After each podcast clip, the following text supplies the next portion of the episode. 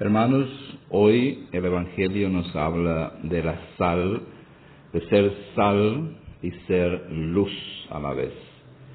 Nosotros sabemos que esta figura, este símbolo es muy significativo.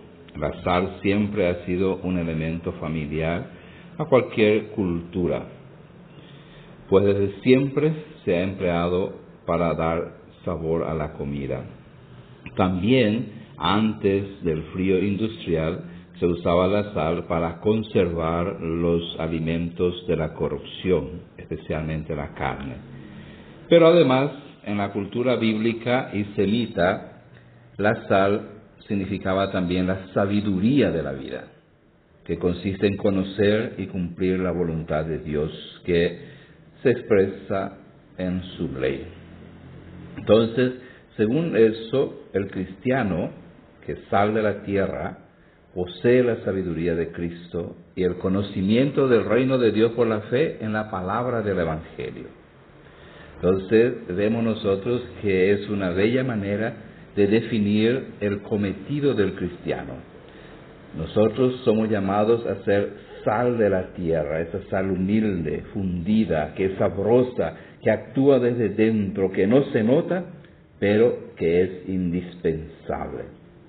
Entonces es una gozosa responsabilidad la nuestra, descubrir el rostro auténtico, la cara oculta de Dios, o sea, ser la sal, ser el sabor de la vida, ser gracia festiva, ser esperanza, ser optimismo en medio del tedio, del aburrimiento de la existencia. Entonces, esta es una tarea bastante sublime del creyente. Tenemos que desbordar nosotros sabor sin ostentar la riqueza de una vida cristiana interior fecundada y al servicio de los demás. Y al lado de esto, entonces somos llamados nosotros a ser el sabor de Dios para la vida. El que dice haber conocido a Dios y creer en Jesús, que es la salvación y que es la luz del mundo, no puede menos de compartir con los demás esa sal, esa luz, contagiando gozo, paz, irradiando la alegría de una fe activa. Entonces,